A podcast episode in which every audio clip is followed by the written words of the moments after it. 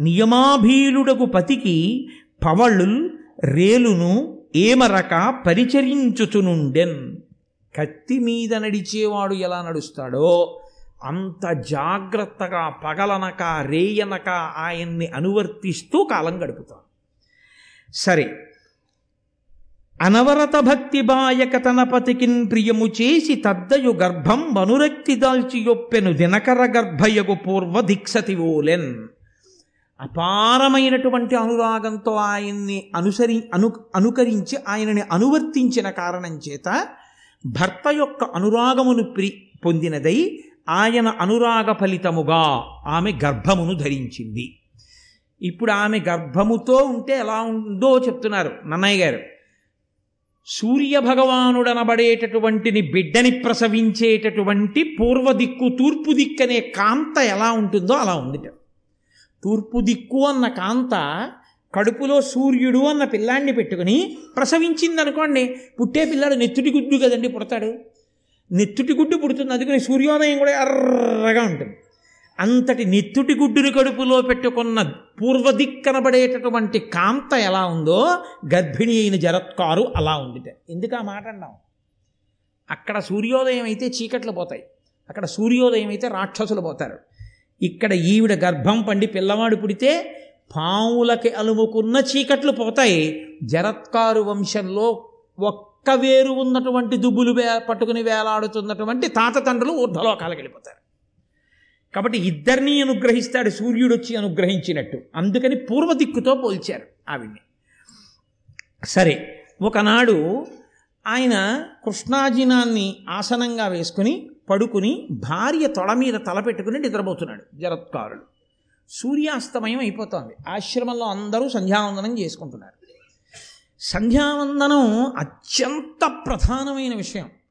సంధ్యావందనం గురించి చెప్పినప్పుడు ఎంత గొప్ప విషయం చెప్తారంటే అసలు నిజంగా అది ఒక్కటి చేస్తే చాలండి అలా నియమంగా జీవితంలో. ఏ కారణం చేతనైనా సంధ్యావందనాన్ని విడిచిపెట్టి ఎక్కడికైనా వెళ్ళి మళ్ళీ రాత్రి ఏ పదింటికో వస్తాననుకుంటే నియమంగా సంధ్యావందనం చేసి ఆయన ఇంటికి వెళ్ళి చెప్పుకోవాలి. అయ్యా ఈ పూట నేను సంధ్యావందనం చేయలేకపోతున్నాను. మీరు సంధ్యావందనం చేసి అర్ఘ్యం ఇచ్చినటువంటి జలములు కొన్ని తీసి పక్కన పెట్టండి. నేను అక్కడి నుంచి తిరిగి వస్తూనే మీ ఇంటికి వస్తాను. మీరు నాకు తీర్థం ఇచ్చిన తర్వాత వెళ్ళి అప్పుడు నేను భోజనం చేస్తాను లేకపోతే పలహారం చేస్తాను. తప్ప సంధ్యావందనాన్ని మానడానికి వీళ్ళు అంత ప్రధానమైన విహిత కర్మ సంధ్యావందనం. అందరూ సంధ్యావందనం చేస్తున్నారు. ఈయన నిద్రపోతున్నాడు. పైగా సూర్యోదయ సమయమునందు నిద్రపోకూడదు కు- నిద్రపోయినా కొంత క్షమార్పణ ఉంటుంది సూర్యాస్తమయ సమయంలో ఎట్టి పరిస్థితుల్లో నిద్రపోకూడదు. కాబట్టి నిద్రపోతున్నాడు ఒక తప్పు సంధ్యావందనం చెయ్యట్లేదు ఒక తప్పు. లేపకపోతే వేళ పట్టున సంధ్యావందనం చెయ్యాలి కదా చేస్తానని నీకు తెలుసు కదా నేను నిద్రపోతున్నానని లేపకపోవడం నా ధర్మాన్ని చెరచడం నన్ను అగౌరవపరచడం కాదా? మీ అన్నయ్య ఇంటికి వెళ్ళిపోంటే రెండు. నిద్రపోతున్నవాణ్ణి లేపడం కన్నా మహాపాపం లోకంలో ఇంకోటి లేదు. అందుకే నిద్రపోతున్నవాణ్ణి నిద్ర లేపితే ధర్మకార్యం చెప్పి నిద్ర లేపాలి. ఏదో ధార్మికమైనటువంటిది ఏదో చెప్పాలి చెప్పి నిద్ర లేపాలి. ఏది ధర్మం చెప్పకుండా నిద్ర లేపితే మహాపాపాన్ని తీసుకెళ్ళి నిద్ర లేపిన వాడి ఖాతాలో వేస్తారు. ఒరే లే చదువుకొని లేపకూడదు. ఒరే తెల్లవారే ముందు లేచి ఈశ్వరుడికి నమస్కారం చెయ్యాలి కదరా? సూర్యోదయం అయ్యేటటువంటి కాలం బ్రాహ్మీ ముహూర్తం దగ్గరకు వచ్చింది. లే లేచి ఈశ్వరుడికి నమస్కారం చెయ్యి అనాలి. వాడు ఈశ్వరుడికి నమస్కారం చేయడానికి లేచిన తర్వాత ఇప్పుడు కూర్చొని చదువుకో అనాలి. అంతే తప్ప ఏ కారణము లేకుండా నిద్ర లేపకూడదు. ఏదో కారణానికి ఒరే సినిమా టికెట్లు తేవాలి కొంచెం లేని లేపకూడదు. ధర్మకార్యమునకు మాత్రమే నిద్ర లేపాలి. ద- ధర్మకార్యమనగా దైవకార్యమునకే నిద్ర లేపాలి. అందుకే కౌసల్యా సుప్రజా రామ పూర్వాసంధ్యా ప్రవర్తతే. ఉత్తిష్ట కర్తవ్యం దైవమాన్నికం. రాముణ్ణి లేపితే ఎందుకు లేవాలో కారణం చెప్పి లేపాడు విశ్వామిత్రుడు. ఈశ్వరుడు పడుకున్నాడని తెలిసిన. కాబట్టి కారణం చెప్పాలి.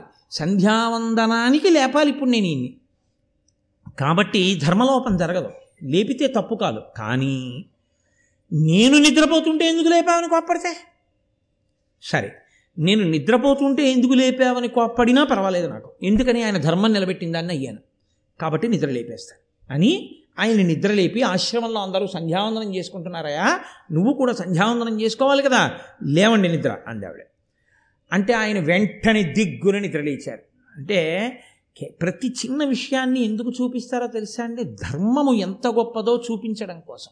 అసలు ఇంట్లో అలా నిద్ర లేపడం అన్నది ఒక్కటి అలవాటైతే ఇల్లంతా బాగుంటుంది.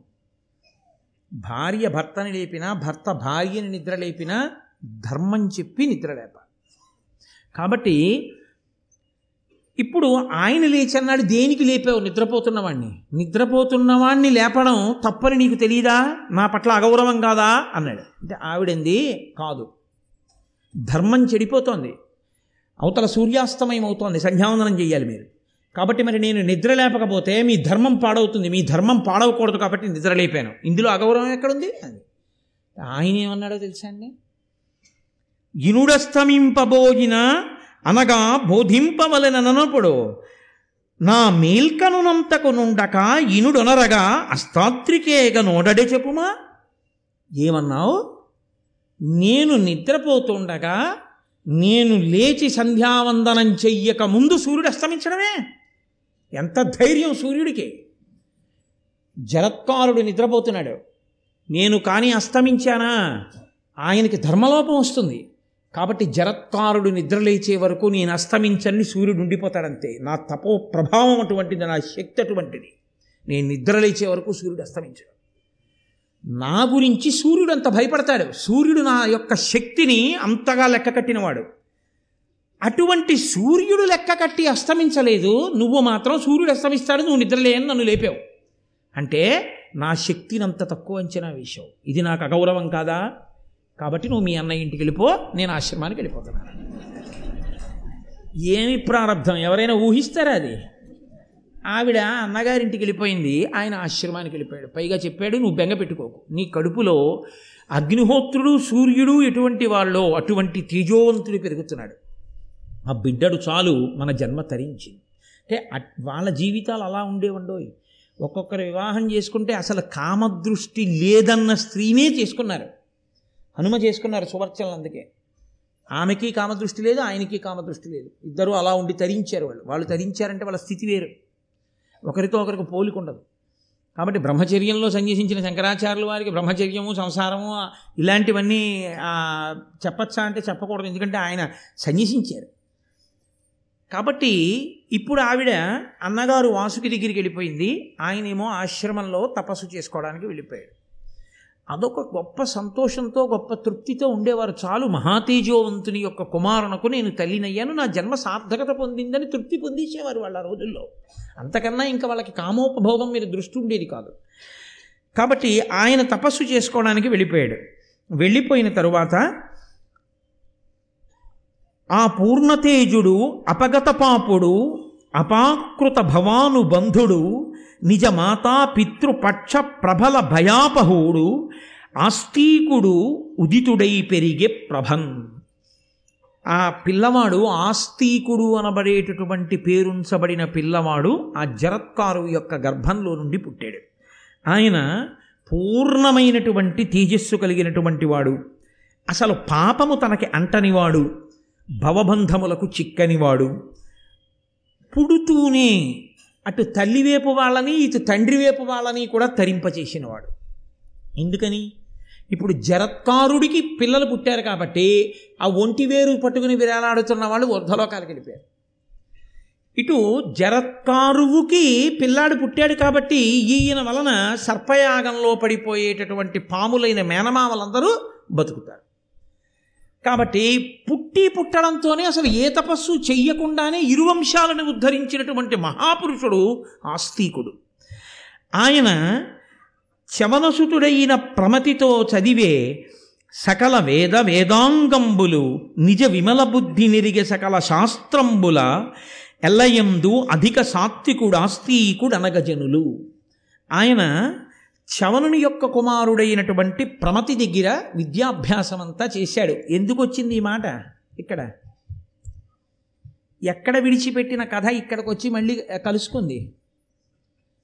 మీతో నేను ప్రారంభం చేసినప్పుడు భృగు వంశంలో పుట్టినటువంటి భృగువు పులోమ అనేటటువంటి తన భార్యని అగ్నిశాలలో అగ్నిని రక్షిస్తుండని చెప్పి స్నానానికి వెడితే పులోముడనబడేటటువంటి రాక్షసుడు వచ్చి అగ్నిహోత్రుడిని ఈమె ఎవరు అని అడిగి ఆ పులోమని ఎత్తుకుని తీసుకెళ్ళిపోతుంటే పంది రూపంలో ఆమె గర్భం నుంచి జారిపడిన చవనుడు కన్నులు తెరిచి చూసినంత మాత్రం చేత ఆ పులోముడన్న రాక్షసుడు మరణిస్తే ఆమె పిల్లాన్ని ఎత్తుకుని వధూసరా అని ఆవిడ కన్నుల వెంట కారిన నీరు నదిగా మారితే బ్రహ్మగారు దానికి పేరు పెడితే ఆవిడ తిరిగి వస్తే ఎవరు చెప్పారు నువ్వు పులోమ అని అడిగితే అగ్నిహోత్రుడంటే అగ్నిహోత్రుడు సర్వభక్షకుడవుతాడంటే బ్రహ్మగారు వచ్చి నువ్వు సర్వభక్షకుడైనా పవిత్రుడుగానే ఉంటావంటే ఆ పుట్టినటువంటి చవనుడనేటటువంటి పిల్లవాడు శర్యాతి యొక్క కుమార్తె అయినటువంటి సుకన్యని వివాహం చేసుకుంటే ఆ చవనునికి సుకన్యకి కలిపి ఇదిగో ఇప్పుడు ఈయన చదువుకున్నటువంటి ప్రమతి అనబడేటటువంటి పిల్లవాడు పుడితే ఆ ప్రమతికి ఘృతాచికి కలిపి పుట్టినటువంటి వాడు రురుడైతే ఆ రురుడు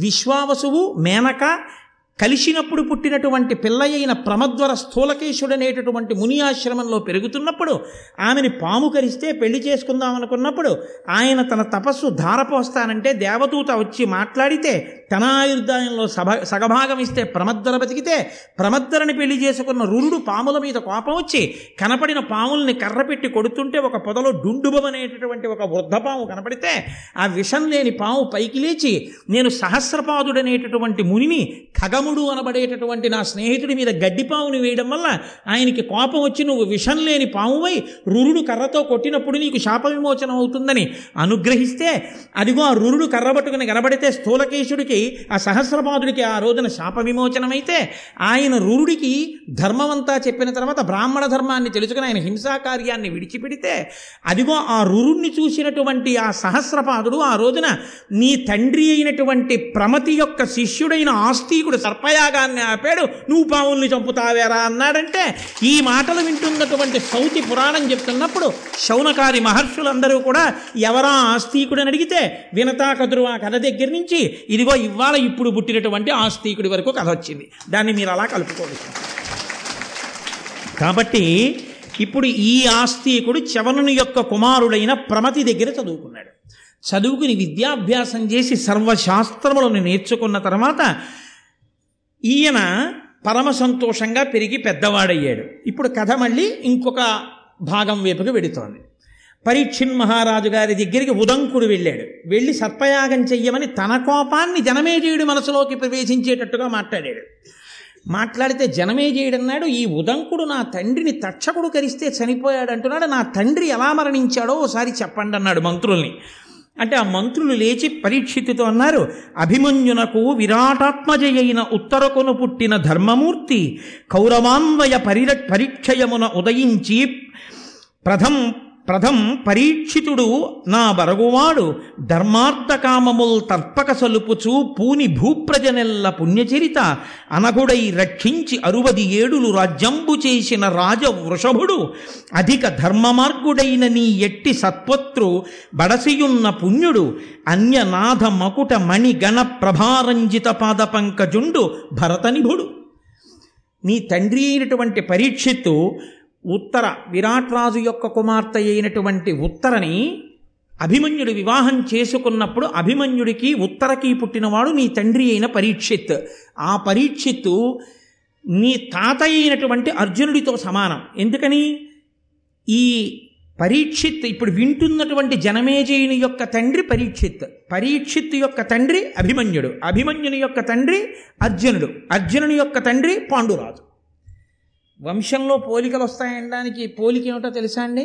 ఎక్కడో ముత్తాత పాండురాజుకి వేట అంటే ఇష్టం. అదే పోలిక ఇప్పుడు వచ్చింది పరీక్షిత్తుకి. ఆ వేట కోసమే వెళ్ళి అదిగో ఆ శమీకుడనబడేటటువంటి ఋషి యొక్క మెడలో చచ్చిపోయిన పావునీశాడు వంశంలో ఉన్న పోలికలు పిల్లలకు వస్తాయంటే అది అందుకే వంశంలో ఏడు తరాలు అటు ఇటు చూసి పిల్లనిస్తారు. లేకపోతే అట్లాంటి అఘాయిత్యం ఉన్నవాడు ఇక్కడ పుడితే అందుకని. కాబట్టి అదిగో అభిమన్యుడికి విరాటరాజపుత్రి అయినటువంటి ఉత్తరకి పుట్టినటువంటి ధర్మమూర్తి నీ తండ్రి. కౌరవాన్వయ పరిక్షయమునను దయించి ప్రథ పరీక్షితుడు నా బరగువాడు ఆయన కురువంశం. కురువంశంలో ఉన్నటువంటి వాళ్ళే పాండవులు కూడా. కాబట్టి కౌరవులే.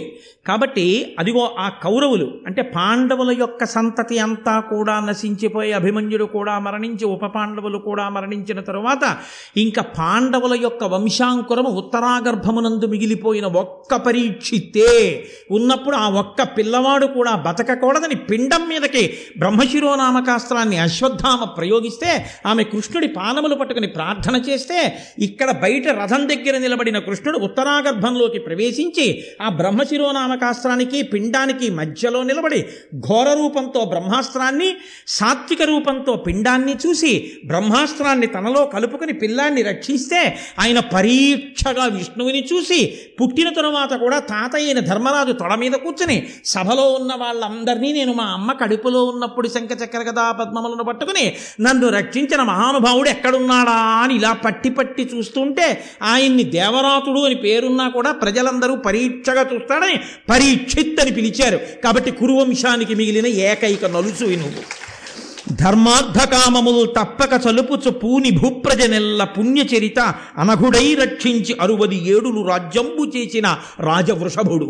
మీ తండ్రి అరవై సంవత్సరములు ధర్మార్థకామములు తప్పకుండా రాజ్యం చేసినటువంటి మహానుభావుడు. అటువంటి వాడు నీ వంటి సత్పుత్రుణ్ణి కన్నాడు.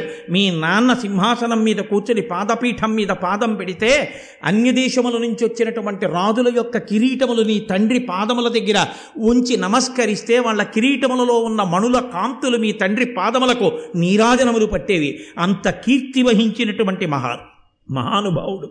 కానీ ఇదిగో మీ వంశంలో ముత్తాత పాండురాజు గారికి ఉన్నటువంటి బలహీనతలాగే మీ తండ్రి కూడా వేటాడడం కోసమని చెప్పి అరణ్యంలోకి ప్రవేశించి వేటాడుతుండగా ఒక లేడీ కనబడితే ఆ లేడీని ఎలా అయినా వేటాడి పట్టుకోవాలని తన పరివారమంతా వెనకపడిపోయి ఎక్కడో ఉండిపోయినా తానొక్కడే ఆ లేడీని వేటాడి తీసుకొస్తానని లేడీ వెంట పరిగెడుతూ బాణాన్ని విడిచిపెడితే బాణం తగిలినటువంటి లేడి పరీక్షిత్తుకి దక్కకుండా పారిపోయి శమీకుని యొక్క ఆశ్రమంలోకి వెళ్ళిపోతే లేడిని వెంట తవిలి దాన్ని వేటాడేటటువంటి మిషతో శమీకుడి ఆశ్రమంలోకి వెళ్ళి కందులు మూసుకుని అంతర్ముఖుడై ధ్యానంలో ఉన్నటువంటి శమీక మహర్షిని ఇటుగా లేడి పరిగెత్తిందా అని అడిగితే బహిర్ముఖుడు కాడు కాబట్టి శమీకుడి జవాబు చెప్పకపోతే ఉద్ధతితో ఆకలి చేత దప్పిక చేత కలిగినటువంటి ప్రకోపం చేత చచ్చిపోయిన పావుని ధనస్సు యొక్క మూపుతో పైకెత్తి ఆయన మెడలో వేస్తే ఆయన కుమారుడైనటువంటి శృంగికి ఈ విషయం తెలిసి నా తండ్రిని ఇంత గౌ అగౌరవపరుస్తాడా దేశమేలే రాజని? నేటికి ఏడవ రాజు తక్షకుని యొక్క విషాగ్ని చేత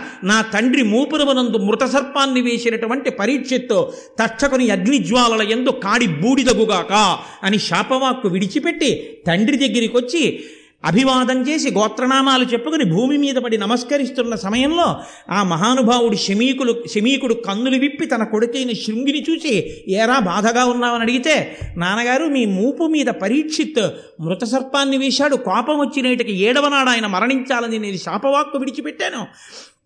అదిగో ఆ మూపురం మీద పాము తీశాను. నాకు చాలా బాధ కలిగింది నాన్నగారు. ఆ పరీక్షిత్తు చేసినటువంటి దుష్కృత్యానికంటే శమీకుడు చూసి ఎంత పని చేశావురా? చంద్రవంశంలో పుట్టినవాడు మహాపురుషుడు రాజ్యమును ధార్మికంగా పరిపాలిస్తున్నవాడు అందరినీ కాపాడేటటువంటి ప్రభువుని నీ యొక్క వ్యగ్రమైన వాక్కు చేత అర్ధాయుష్కుణ్ణి చేసి పడగొడుతున్నావు. దీనివల్ల లోకమంతా పాడైపోదా?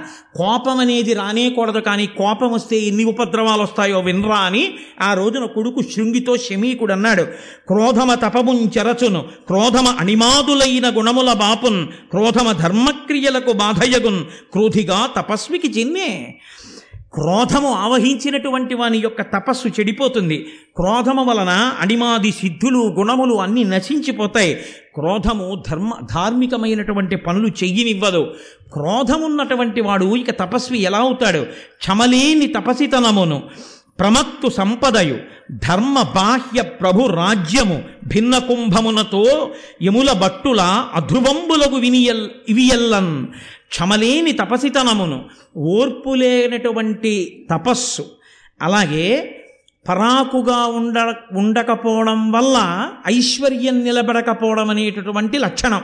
అంటే పరాకు ఉన్నటువంటి వాడికి ధనం ఉంటుంది. పరాకు లేకపోవడం అనేటటువంటి వాడికి ధనం జారిపోయినట్టు ధర్మం విడిచిపెట్టినటువంటి రాజుకి రాజ్యం ఎలా నశిస్తుందో అది పగిలిపోయిన కుండలో పోసినటువంటి నీరు కారిపోయినట్టే. క్రోధమున్న వాడికి తపస్సు ఫలించదు ధర్మం విడిచిపెట్టిన వాడికి రాజ్యం నిలబడదు పరాకు లేని వాడికి ఐశ్వర్యం నిలబడదు పగిలిపోయిన కుండలో నీరు పోసిన వాడికి నీరు నిలబడదు.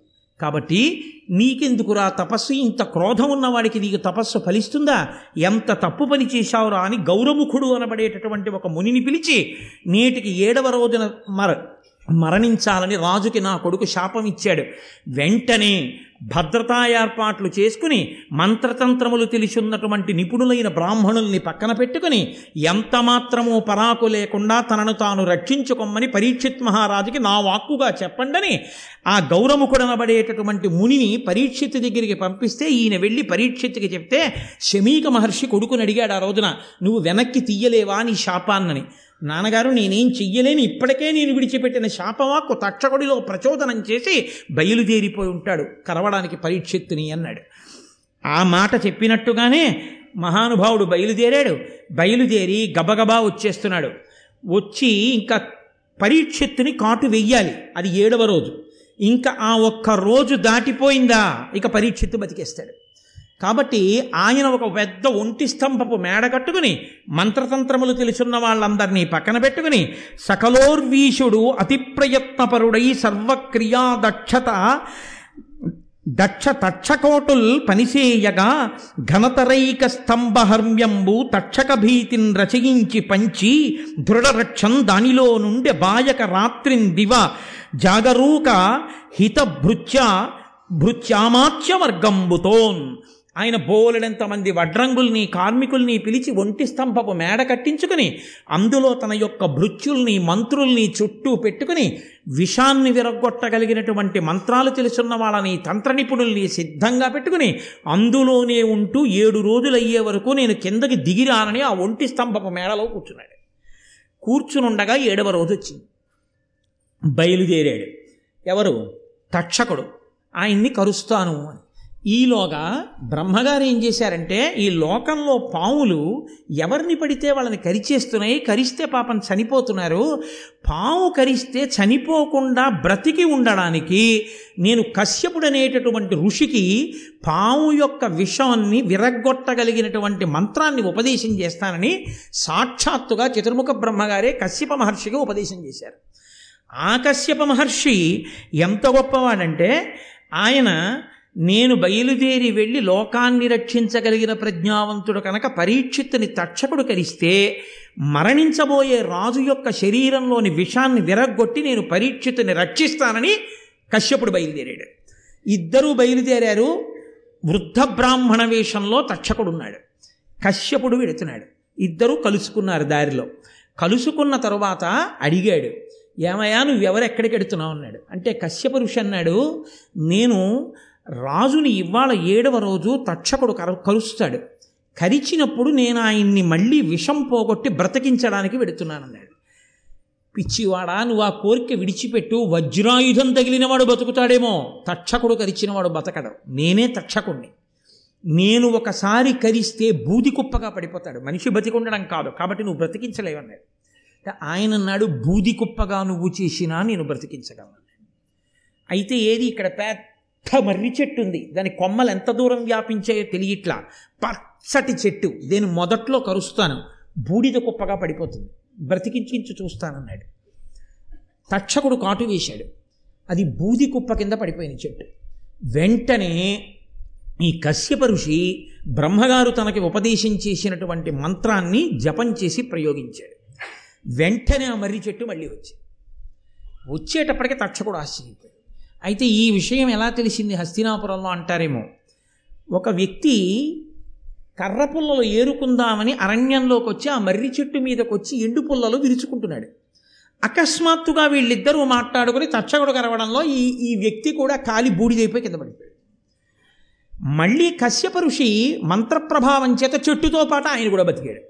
ఆయన తర్వాత పరిగెత్తుకుంటూ హస్తినాపురానికి వెళ్ళి ఈ విషయం అంతా చెప్పాడు. వాళ్ళిద్దరూ ఇలా మాట్లాడుకున్నారని. అందువల్ల బయటకు వచ్చింది లోకంలో. కాబట్టి ఇప్పుడు తక్షకుడు అన్నాడు నేను కాటు వెయ్యడం అనేటటువంటిది పరమసత్యం. కాటు వేసేస్తాను. నువ్వెందుకు ఆయన్ని బతికించాలనుకుంటున్నావు? ఒకటి మహానుభావుడు కాబట్టి బతికిస్తాడు. రెండు రాజుని బతికిస్తే రాజు అపారమైన ధనమిస్తాడు. రాజు ఎంత ధనమిస్తాడో అంతకన్నా అధికమైన ధనమిస్తాను. నువ్వు బ్రతికించవద్దు వెళ్ళిపోమన్నాడు కశ్యపరుషి కందులు మూసుకుని అంతరదృష్టితో చూశాడు. రాజుకి మరణము తథ్యము అని తెలిసిపోయింది. అంటే ఒకసారి ఋషివాక్కు ఇక తప్పించుకోవడం కుదరదు. కాబట్టి ఎలాగో మరణిస్తాడు. కాబట్టి నేను ఈ డబ్బు తీసుకుని వెళ్ళిపోదామని ఆయన ఆ కశ్ తక్షకుడు ఇచ్చినటువంటి డబ్బు పెట్టుకుని కశ్యప ఋషి వెళ్ళిపోయాడు. ఇప్పుడు ఈయన కోటలోకి ప్రవేశించాలి ఒంటి స్తంభపు మేడలోకి. తన సోదరులైనటువంటి పావుల్ని కొంతమందిని పిలిచి మీరు బ్రాహ్మణ కుమారుల వేషం వేసుకొని ఋగ్వేద యజుర్వేద మంత్రాలు చెప్తూ వెళ్ళండి. కొన్ని పువ్వులు పళ్ళు పట్టుకెళ్ళి ప్రసాదం రాజానికి రక్షగా ఇస్తున్నామని ఇవ్వండి. వేదం చదువుకుంటున్న బ్రాహ్మణ కుమారుల్ని చూస్తే రాజు కాదన్నాడు. తీసుకుంటాడన్నారు అంటే వాళ్ళు అలాగే వెళ్ళారు. వెడితే రాజు పాపం ప్రసాదం కదా అని పుచ్చుకున్నాడు. పుచ్చుకుని ఆయన ఆ పళ్ళు తన చుట్టూ ఉన్న మంత్రులకి ఇస్తున్నాడు. ఇస్తూ చాలా ధైర్యంగా ఆయన ఆ మంత్రులతో ఒక మాట అన్నాడు. సూర్యులనున్న మంత్రులను మంత్రులను చుట్టములన్ కడుకూర్చు మిత్రులన్ సరబలండు చూచి మునిషాపతి నంబులు ఒవుదించే అంభోరుహమిత్రుడస్తగిరి పొందెడునంచొగి తత్ఫలావలుల్ వారలకెల్లబెట్టి అనవజ్యుడు తనొక పండు చిచ్చరన్. అదిగో సూర్యాస్తమయం అయిపోతోంది పశ్చిమ దిక్కున గురికిపోతున్నాడు సూర్యుడు. ఏడవ రోజు అయిపోయింది. కాబట్టి ఇంక శాపం మన నేను చేయదు. నేను బతికేసినట్టే. కాబట్టి ఇది ప్రసాదం బ్రాహ్మణ కుమారులు తెచ్చారు. మీరు తినండి అని వాళ్ళందరికీ పెట్టి ఒక పండు తీసి నేను తింటానని ఆ పండుని ఇలా విప్పాడు. విప్పి విప్పగానే కునివృచ్చుడు లోపల నల్లని క్రిమియై తోచి చూడలత్తుకవర్ణంబున పామి విషవహ్నులు తనుకగా గురువీరు కరచి తక్షకుడరిగెన్. ఆ ప- పండిల విప్పేటప్పటికే నల్లటి గుడ్లతో ఒక పురుగు కనపడింది. ఆ పురుగు మెల్లగా ఎర్రటి రంగుతో రక్తవర్ణంలో పాము అయింది ఆ పాము తక్షకుడు. అది వెంటనే రాజుని కెరచి పెద్ద స్వరూపాన్ని పొంది అగ్నిహోత్రాన్ని చిమ్మి అక్కడ ఉన్నటువంటి మేడని కూడా కాల్చేసి దూకి పారిపోయింది. అలా నీ తండ్రి చచ్చిపోయాడయా అన్నాడు. అంటే జనమేజీయుడు మనసు ఎలా ఉంటుంది? ఆయన చాలా వ్యగ్రత పొందాడు తచ్చకుడి మీద. నిజంగా కూడా తక్షకుడు యుక్తాయుక్త విచక్షణ లేని పాము. కాబట్టి ఇప్పుడు మంత్రులు అన్నారు కాదన కిట్టిపాటి అపకారము తక్షకుడేక విప్ర సంబోధన చేసి చేసే. నృపపుంగవ నీవు అనేక భూసురాపాదిత సర్పయాగమున భస్మము చేయుము. తక్షకాది కాకోదర సంహతిన్ హుతమహోగ్ర సమగ్ర శిఖాచయంబులన్. ఒక్క బ్రాహ్మణుడు అలా అన్నాడని తక్షకుడి చేతిలో చచ్చిపోవాలి పరీక్షిత్ అన్నాడని ఆ బ్రాహ్మణుడి మాట నిజం చేయడానికి తక్షకుడు ఇంత పన్నాగం పన్ని మీ నాన్నని చంపేశాడు. మీ నాన్న మంచితనాన్ని దీన్ని పరిగణనలోకి తీసుకోలేదు. ఏమి బ్రాహ్మణ వాక్కుకు అంత గౌరవం ఇచ్చాడుగా? ఏది? నువ్వు బ్రాహ్మణుల్ని తీసుకొచ్చి యాగం చేయి. యాగం చేసి మొత్తం పావుల సంతతంతటిని అగ్నిహోత్రంలో పారాయి. తక్షకుడిని కూడా పిలు. ఆయన్ని కూడా పడమను కాబట్టి నువ్వు ప్రతీకారం చెయ్యవలసిందే. చెయ్యి యాగం అన్నారు. అనగానే ఆయన అన్నాడు అయితే యాగశాల నిర్మాణం చెయ్యండి. ఋత్విక్కుల్ని పిలవండి. నేను యాగ దీక్ష తీసుకుంటున్నాను అన్నాడు దీక్ష అన్నమాట యాగమునకే అనువర్తిస్తుంది. కాబట్టి నేను దీక్షితుడిని అవుతున్నానన్నాడు. యాగశాల నిర్మాణం చేశారు. యాగశాల నిర్మాణం చేసిన ఇల్లు కట్టిన వాస్తు అన్నదానికి దాని యొక్క ప్రభావం దానికి ఉంటుంది అని శాస్త్రం చెప్తాం. ఎవరు ఏ మాటలు చెప్పినా మనం శాస్త్రాన్ని నమ్మిన వాళ్ళమైనప్పుడు మనం అలాగే మాట్లాడవలసి ఉంటుంది మనం అలాగే పాటించవలసి ఉంటుంది.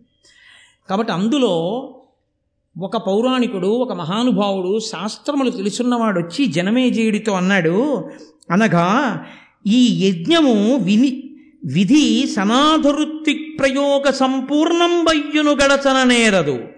నడుమన యుడుగును భూసురోత్తమ నిమిత్తమునన్. ఈ యాగశాల నిర్మాణంలో దోషం ఉంది. యాగశాల నిర్మాణంలో దోషం ఉన్న కారణం చేత ఎంత గొప్ప బ్రాహ్మణుల్ని నువ్వు తీసుకొచ్చినా ఎంత గొప్ప యజ్ఞ సంభారాలు నువ్వు తీసుకొచ్చినా ఈ యాగం మధ్యలో ఒక బ్రాహ్మణుడి వల్ల ఆగిపోతుంది. జనమేజీయుడు జనమేజయుడు లక్ష్య పెట్టలేదు. లక్ష్య పెట్టకుండా ఆయన ఆ యాగం చెయ్యడం కోసం అని చెప్పేసి సిద్ధపడ్డాడు. జనమేజేయుని యొక్క భార్య కాశీరాజు యొక్క కుమార్తె అయిన వపుష్టమ. ఆ వపుష్టమతో కలిసి భార్య లేనివాడు యాగం చేయడానికి అర్హుడు కాడు. కాబట్టి భార్యాసహితుడై యజ్ఞదీక్షితుడై ఆ సర్పయాగం చేయడానికి కూర్చున్నాడు. బ్రాహ్మణులందరూ కూర్చున్నారు. ఒక్కొక్క పాము పేరు పిలుస్తున్నారు. పిలిస్తే వచ్చి అతి వేగాకుల చిత్తులై పడి రుదాత్తాసీ విషాగ్నుల్ సితాసిత పీతారుణ వర్ణదేహులు నవాసృగ్రక్త నేత్రుల్ మహోన్నతులేక త్రిక పంచ సప్త నవ నానామస్తకుల్ పల్వురుద్ధత నాగేంద్రులు బ్రహ్మదండ హతి ఆర్తధ్వానులైవ హిలోన్. బ్రహ్మదండం పెట్టి కొడితే పడిపోయినట్టుగా ఒక్కొక్క పేరు చెప్పి బ్రాహ్మణులు పిలుస్తుంటే ఋత్విక్కులు ఒక పడగ పాము మూడు పడగల పాములు ఐదు పడగల పాములు తొమ్మిది పడగల పాములు పెక్కుతలలు కలిగినటువంటి పాములు పసుపు రంగు పాములు తెల్ల రంగు పాములు ఎర్ర రంగు పాములు నల్ల రంగు పాములు పొడుగు పాములు పొట్టి పాములు లావు పాములు సన్న పాములు. ఇన్ని పాములు ఆకాశంలో గిరగిరా తిరుగుతూ విషాన్ని చిమ్ముతూ అగ్నిహోత్రంలో పడిపోయి తలలు పగిలిపోతుంటే పెటిల్ల శబ్దం చేస్తూ అరుస్తూ విషం జిమ్ముతూ అగ్నిహోత్రంలో కాలిపోతుంటే దిక్చక్రమంతా సర్పముల యొక్క వింతధ్వనులతో మారుమోగిందిట. అలా అందరూ చిత్ర విచిత్రంగా ఇదేమి యాగమని చూస్తుండగా ఆకాశంలోంచి రంగురంగుల పావులు అనేక తలల పావులు వచ్చి ఆ యాగంలో పడిపోయి అగ్నిహోత్రంలో కాలిపోతున్నాయి. తక్షకుడు భయపడిపోయి తక్షకుడతి భీతుండై క్షణమున అరిగే సురగణాధిప నన్ను రక్షింపుమ రక్షింపుమ రక్షింపుమయనుచు ఆ పురందరు కడకు తక్షకుడు భయపడిపోయి దేవేంద్రుడు ఆయనకి స్నేహితుడు. వెళ్ళి రక్షించు రక్షించు రక్షించు అని ఇంద్రుడి చాట్న దాక్కున్నాడు. ఇంద్రుడు బ్రహ్మగారు చెప్పిన మాట విని కొన్ని పాములు బతుకుతాయన్న మాట విని ఆగరా కంగారు పడకు ఆ యాగాన్ని ఆపుతాడు. ఒక బ్రాహ్మణుడు వచ్చి నువ్వు బ్రతుకుతావు. అలా కూర్చో. బెంగ పెట్టుకోకని చెప్పి ఆయన ఆ తక్షకుణ్ణి ఇంద్రలోకంలో కూర్చోపెట్టాడు. ఇంతలోకే మహానుభావుడు వాసుకి గబగబా పరిగెత్తుకుంటూ చెల్లెలి దగ్గరికి వెళ్ళాడు. వెళ్ళి అమ్మా ఈ మహానుభావుడు జనమేజయుడు చేస్తున్న యజ్ఞంలో నీ సోదరులమైనటువంటి మా జాతి అంతా పడిపోతోంది. ఇప్పటికే కొన్ని లక్షల పాములు కాలిపోయాయి. వెంటనే నా మేనల్లుడైన ఆస్తికుణ్ణి పంపించమ్మా. నీ నీ పేరు జరత్కారు. నిన్ను జరత్కారునకిచ్చి వివాహం చేసింది మీ ఇద్దరికీ పుట్టే పిల్లాడి వల్ల సర్పజాతిని కాపాడడానికి. కాపా కాబట్టి వెంటనే నీ కొడుకుని పంపు అన్నాడు. అంటే కడవడి మున్ను నింగడుకొని పడినవియు కాని కద్రాసుతులన్ పడనీకింక అవశ్యము నుడిగింతును సర్పయాగ మోడకుడింకన్. మీరు బెంగ పెట్టుకోకండి. పడిపోయిన కద్రోపుత్రులు పడిపోయారు. మిగిలిన వాళ్ళని రక్షించే భారం నాది అని ఆస్తికుడు బయలుదేరి జనమేజేయుడు చేస్తున్నటువంటి ఆ సర్పయాగశాలలోకి ప్రవేశించాడు. ప్రవేశించగానే మహాతేజోమూర్తి ఆ ఆస్తికుడు నడిచొస్తుంటే రాజు ఋత్విక్కులు అందరూ ఆయన వంక చూస్తున్నారు. ఆయన అన్నాడు రజనీనాథ కులైక భూషణుడవై రాజర్షివై దారుణీ ప్రజనెల్లం దయతోడ ధర్మచరితం బాలించుతున్ దుంటి ధర్మజు నాభాగు భగీరథున్ దశరథున్ మాంధాతృ రామున్ రఘున్ విజయున్ పోలితి సద్గుణంబుల జగద్విఖ్యాత పరీక్షిత. మహానుభావ పరీక్షిత్తు నీవు రజనీనాథకులైక భూషణుడవై రాజర్షివై చంద్రవంశంలో పుట్టినటువంటి గొప్ప రాజువై రాజర్షివై ప్రజలందరినీ దయతో ధర్మంతో పరిపాలన చేస్తూ ఆనాడు ధర్మరాజు నాభాగుడు భగీరథుడు దశరథుడు మాంధాత రాముడు రఘుమహారాజు అర్జునుడు ఎలా పరిపాలన చేశారో అలా పరిపాలించావయ్యా. కువలయంబున వారి కోరిన కోర్కికిం తగనీవు పాండవ కులంబు వెలుంగ పుట్టి దృఢంబుగా నృపలక్ష్మితో అవని రాజ్యభరంబు దాల్చిన అంత నుండి మఖంబులంది విరియిష్ట ఇష్టధనంబులిచ్చుట తృప్తులైరి మహద్విజుల్. నాయన ఈ భూమండలానికంతటికి నువ్వు చక్రవర్తి అయిన తరువాత నీ రాజ్య పరిపాలనలో నువ్వు అనేకమైన యజ్ఞయాగాది క్రతువులు చేస్తూ ఋత్విక్కుల్ని పిలిచి నువ్వు ఇచ్చినటువంటి సంభావనల చేత ఆ యజ్ఞ దీక్షితులైనటువంటి ఋత్విక్కులకి నువ్వు ఇచ్చినటువంటి దక్షిణల చేత బ్రాహ్మణులందరూ ఎంతో తృప్తి పొంది ఉన్నారు. ఈ స్తోత్రం చెయ్యడంలో ఒక రహస్యం ఉంది. దాన్ని చివర మీకు దాన్ని చెప్తాను. వితతమఖ ప్రయోగ విధివిత్తము ఉత్తమధీయతుల్ జగన్నుత సుమహ సుమహ సుమహాతపోధనులు అనుగ్రహ అనుగ్రహ నిగ్రహ శక్తియుక్తులీకృతువున ఋత్వికుల్ కమలగర్భ సమానులు పూర్వ దిక్పతిక్రతువున యాగ యజకోత్తముల కంటే ప్రసిద్ధులు సర్వ విద్యలం నువ్వు ఇక్కడ నిమంత్రణం చేసినటువంటి ఋత్విక్కులున్నారే. వాళ్ళు ఆగ్రహించినా అనుగ్రహించినా ఏదైనా చెయ్యగలిగినటువంటి సమర్థులు. ఒకనకొక నాడు బ్రహ్మగారు చేసినటువంటి యజ్ఞం ఉందే పూర్వదిక్కున. ఆ చేసినటువంటి యజ్ఞం కన్నా ఇవాళ నువ్వు చేస్తున్నటువంటి యజ్ఞం ఇక్కడ కూర్చున్నటువంటి ఈ ఋత్విక్కులు గొప్పవాళ్ళయా అమ అమ్మనుజేంద్రుడైన నలు యజ్ఞము ధర్మరాజ రాజసూయ యజ్ఞము ప్రయాగ చేసిన ప్రజాపతి యజ్ఞము పాశపాణి యజ్ఞమును కృష్ణు యజ్ఞము నిషాకరు యజ్ఞము నీ మనోజ్ఞ యజ్ఞమ్మును ఒక్క రూప విలసన్ మహిమం గురువంశవర్ధన కురువంశవర్ధన ఓ కురువంశవర్ధన పరీక్షిత్తు నువ్వు చేసినటువంటి ఈ యాగం ఎంత గొప్పదో తెలుసా? ఒకనాడు మహారాజు అయినటువంటి నలుడు చేసిన యజ్ఞం ధర్మ ధర్మరాజు చూసిన చేసిన రాజసూయాగం ప్రయాగలో బ్రహ్మగారు చేసినటువంటి యజ్ఞం పాశం చేతిలో పెట్టుకునేటటువంటి వరుణుడు చేసినటువంటి యజ్ఞం కృష్ణుడు చేసినటువంటి యజ్ఞం చంద్రుడు చేసినటువంటి యజ్ఞం నువ్వు చేసిన యజ్ఞం ఇవయ్యా యజ్ఞాలంటే. ఎంత గొప్ప యజ్ఞం చేశావయ్యా? అసలు యజ్ఞాలకన్నిటికీ నీ యజ్ఞం ఎందుకు గొప్పదో తెలుసా? ఒక మహానుభావుడు ఇక్కడ కూర్చున్నాడు ఈ యజ్ఞంలో. విద్వన్ముఖ్యుడు ధర్మమూర్తి త్రిజగద్విఖ్యాత తేజుండు కృష్ణద్వైపాయనుడే గుదించి సుత శిష్య బ్రహ్మ సంఘంబుతో సద్వద్యుండు సదస్యుడయ్యే. అని శక్యంబె వర్ణింప సాక్షాత్ విష్ణుండవ నీవు భూపతులలో కౌరవ్య కౌరవ్య వంశాగ్రణి. మహానుభావుడు అపారమైన విద్వత్తు కలిగిన వాడు ధర్మమూర్తి మూడు లోకములయందు ఖ్యాతి గడించినటువంటి వాడు కృష్ణద్వైపాయనుడన్న పేరు కలిగినటువంటి వాడు వేదవ్యాసుడు శిష్య ప్రశిష్యులతో వచ్చి ఈ యాగంలో కూర్చుని ఈ యజ్ఞాన్నంతటినీ పరీక్షిస్తున్నాడు పరిశీలనం చేస్తున్నాడు. అంతటి మహానుభావుడు వచ్చి కూర్చున్నాడంటే ఈ యాగం ఎంత గొప్పదో ఇంకా వేరే చెప్పాలా నాయన?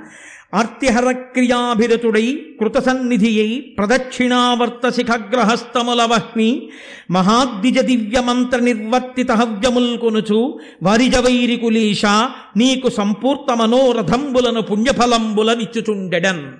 నువ్వు చేసేటటువంటి యాగాల్లో అగ్నిహోత్రుడు సంతతము నీ పక్కన కూర్చుని హవిస్సులను స్వీకరిస్తూ కుడిపక్కకి తిరిగేటటువంటి జ్వాలలు కలవాడై అంటే శుభశకునంతో నిరంతరము నీ కోరికలను ఈడేర్చేవాడగుగాక నీవు అంత కీర్తివంతుడవగుగాక అని ఆశీర్వచనం చేశాడు. అంటే ఇంత కీర్తి గణించిన వంశంలో పుట్టినవాడివి ఇంత దయాళువి ఇంత పేరు తెచ్చుకున్నవాడివి ఇంతమంది పెద్దల్ని కూర్చోబెట్టి యాగం చేస్తున్నవాడివి ఇంతకుముందు నీ యాగాలు చేసినవాడివి ఇంత దాన ధర్మాలు చేసినవాడివి ఏదో నిమిత్తం లేకుండా నింద లేకుండా బొందిపోతుందా? ఏదో కారణానికి మొత్తం మీద తండ్రి పడిపోవలసి వచ్చింది పడిపోయాడు. ఆ నింద కాకపోతే వేరో కారణానికి వెళ్ళిపోతాడు. దానికి మనసులో క్రౌర్యం పెట్టుకుని యాగం చేసుకుని నీ చరిత్రకంతటికి మచ్చ తెచ్చుకుంటావా? చెయ్యవచ్చా ఇలాంటి యాగాలు? ఆంతరమైనటువంటి ప్రశ్న.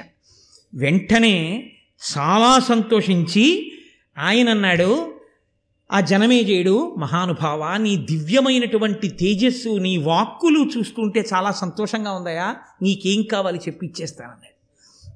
వెంటనే ఆస్తికుడు అన్నాడు మానిత సత్యవాక్య అభిమన్యుకులోద్వ శాంతమన్యు సంతానుడవై దయాభినిరత స్థితి నీవు మదీయ బంధు సంతాన మనోజ్వరంబు పరతంబుగ నాకు ప్రియంబుగా మహోర్వీనుత సర్పయాగముడి వింపము కావుము సర్పసంహతిన్. నీవు నా బంధువులైనటువంటి సర్పములన్నీ ఇందులో పడిపోయి ఇలా కాలిపోయి మరణించకుండా వాళ్ళ మనోవేదన తీరేటట్టుగా నేను సంతోషించేటట్టుగా నీవు దయతో ప్రాణుల పట్ల కక్ష పెంచుకోవడం అనేటటువంటిదే విషం. ప్రాణుల పట్ల దయ పెంచుకోవడమే అమృతం. కాబట్టి నాయన నువ్వు వేరుగా అమృతం తాగక్కర్లేదు. దయతో ఉండడమే అమృతం తాగడం. కాబట్టి ఆ కక్ష అన్నది పక్కన పెట్టి దయ అన్నదాన్ని నీ మనసులోకి తెచ్చుకో. ఎందుకు ఇంతమందిని కాల్చాలి?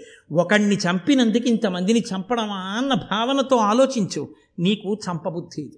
కాబట్టి పరమదయతో ఈ యజ్ఞాన్ని ఇక్కడతో ఇంకా ఆపు చేసి చనిపోయిన వాళ్ళు చనిపోయారు.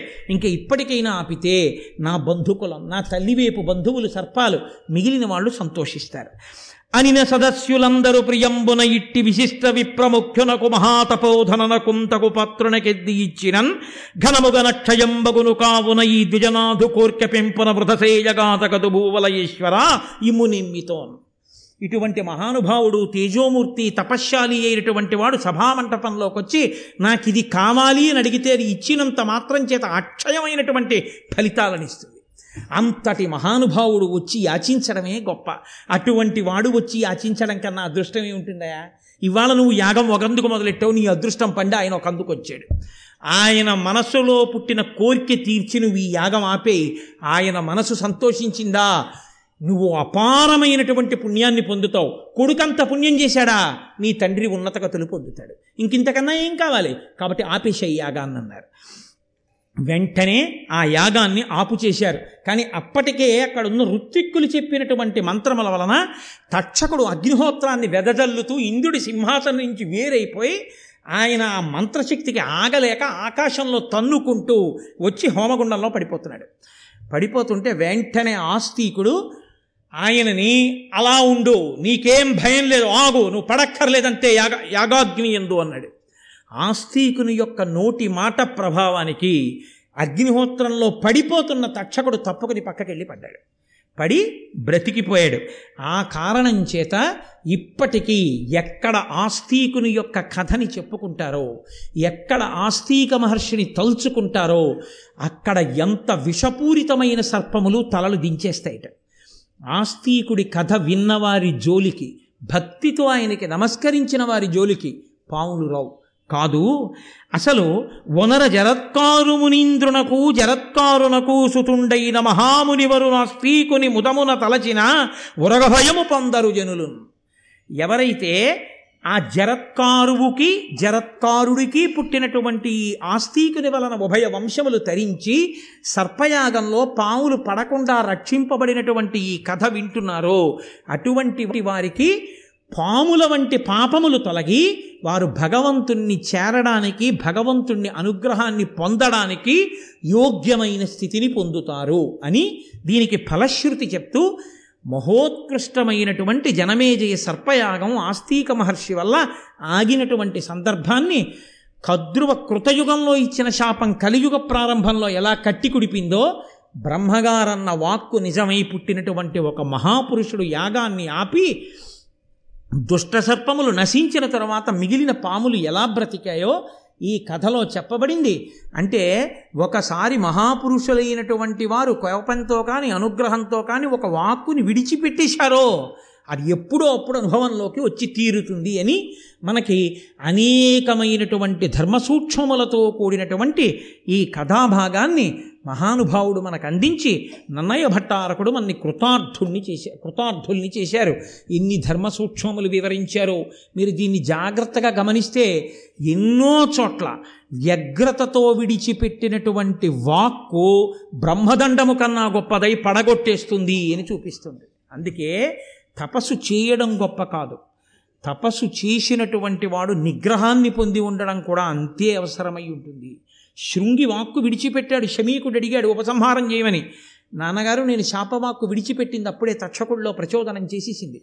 కాబట్టి నేను వెనక్కి తీలేనన్నాడు. కద్రువ విడిచిపెట్టింది వెనక్కి తీలేకపోయింది. బ్రహ్మగారు అనుగ్రహ వాక్కు విడిచిపెట్టాడు రక్షింపబడ్డాయి. కోపంతో విడిచిపెట్టిన వాక్కు భూతదయలేనటువంటి పనియే విషము. భూత దయ సకల ప్రాణులు సంతోషంగా ఉండాలనేటటువంటి మనసుతో జీవించడమే అమృతం. కాబట్టి నువ్వు అమృతము తాగి ఉండాలి అన్న కోరిక నీకు ఉంటే నువ్వు భూతదయతో అందరి పట్ల కారుణ్యంతో సంతోషంగా భగవంతుణ్ణి అందరి ఎందు చూస్తూ ప్రేమతో జీవించడమే మార్గము అని అన్యాపదేశంగా నన్నయ్య భట్టారకుడు ఋషితుల్యుడు కనుక సమస్త జాతికి ఉద్బోధ చేసి కక్షలు కార్పణ్యములు మంచివి కావని ఉద్బోధ చేసినటువంటి పరమోత్కృష్టమైన వాక్కుతో ఈనాటి ఈ ఉపన్యాసాన్ని పూర్తి చేస్తూ రేపటి రోజు నుంచి చెప్పేటటువంటి ఘట్టములన్నీ కూడా. నేను ఇది ఏదో మీకు ఆ కాకతాళీయంగా చెప్తున్న మాట అని మీరు స్వీకరించద్దు. కేవలముగా ఇక రేపటి నుంచి వచ్చేటటువంటివన్నీ కూడా మహాత్ముల యొక్క జననములు. ఎటువంటి మహాత్ములంటే వేదవ్యాస జననము. భీష్మాచార్యుని అవతరణ తర్వాత పాండవులు పుట్టడం ఇంకా అంతా కూడా మహాపురుషుల యొక్క జననములు. మీకు ఆశ్చర్యం ఏమిటో తెలుసా? ఈ మహాపురుషుల జననం జరిగేటప్పుడు ఎంతమంది దేవతలో వస్తారు కథలో. వచ్చి అనుగ్రహ అనుగ్రహిస్తారు. వాగ్రూపంగా ఇంతమంది దేవతలు ఆది పర్వంలో రావడం పూర్తవగానే ఐదు ఆరు ఏడు తారీఖుల్లో చెప్పుకున్న భారతంలో దేవతల్ని పిలిచిన పిలుపు వృధా అవ్వకుండా అది ఈశ్వరుడు అనుగ్రహం అంటే. ఐదు ఆరు ఏడు తారీఖుల్లో పక్కన బ్రహ్మాండమైన యాగశాల నిర్మాణం జరుగుతుంది ఇంకా. ఇంకా మీరు రోజు చూద్దరుగా నా యాగశాల నిర్మాణం అది. గాయత్రి మహామంత్రానికి ఇరవై నాలుగు అక్షరాలైతే ఇరవై నాలుగు మంది మహాతేజోవంతులు గొప్పగా వేదం చదువుకున్నటువంటి ఋత్విక్కులు వస్తారు. ఇరవై నాలుగు మంది ఋత్విక్కులు అక్కడ బ్రహ్మాండమైన యాగం చేసి దేవతలందరికీ హవిస్సులు ఇస్తారు. మనం ఆ యాగశాలకి ప్రదక్షిణం మహాభారత శ్రవణం. ఇది పూర్తయిన తర్వాత అక్కడ మంటపంలో పెట్టినటువంటి మంత్రపూరితమైన జలములతో కూడిన కలశ పట్టుకొని స్వామివారి దేవాలయం పైకెక్కి కుంభాభిషేకం చేస్తారు ఏడో తారీఖు సుముహూర్తంలో.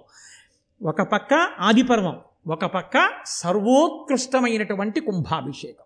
రెండు ఘట్టములు ఏకకాలంలో ఆదిపర్వం పూర్తవుతుంటే మహాకుంభాభిషేకంతో పూర్తవుతుంది. ఇక ఇంతకన్నా అదృష్టం ఎవరిని పట్టుకుంటుంది? మన అదృష్టం అయ్యప్ప స్వామి అనుగ్రహించి ఆదిపర్వం మహాభారతం ఎప్పుడు చెప్పబడుతుందో ఎప్పుడు మహాపురుష జననం ఇక్కడ వినబడుతుందో అప్పుడు నా దేవాలయానికి కుంభాభిషేకం అన్నాడు ఆయన.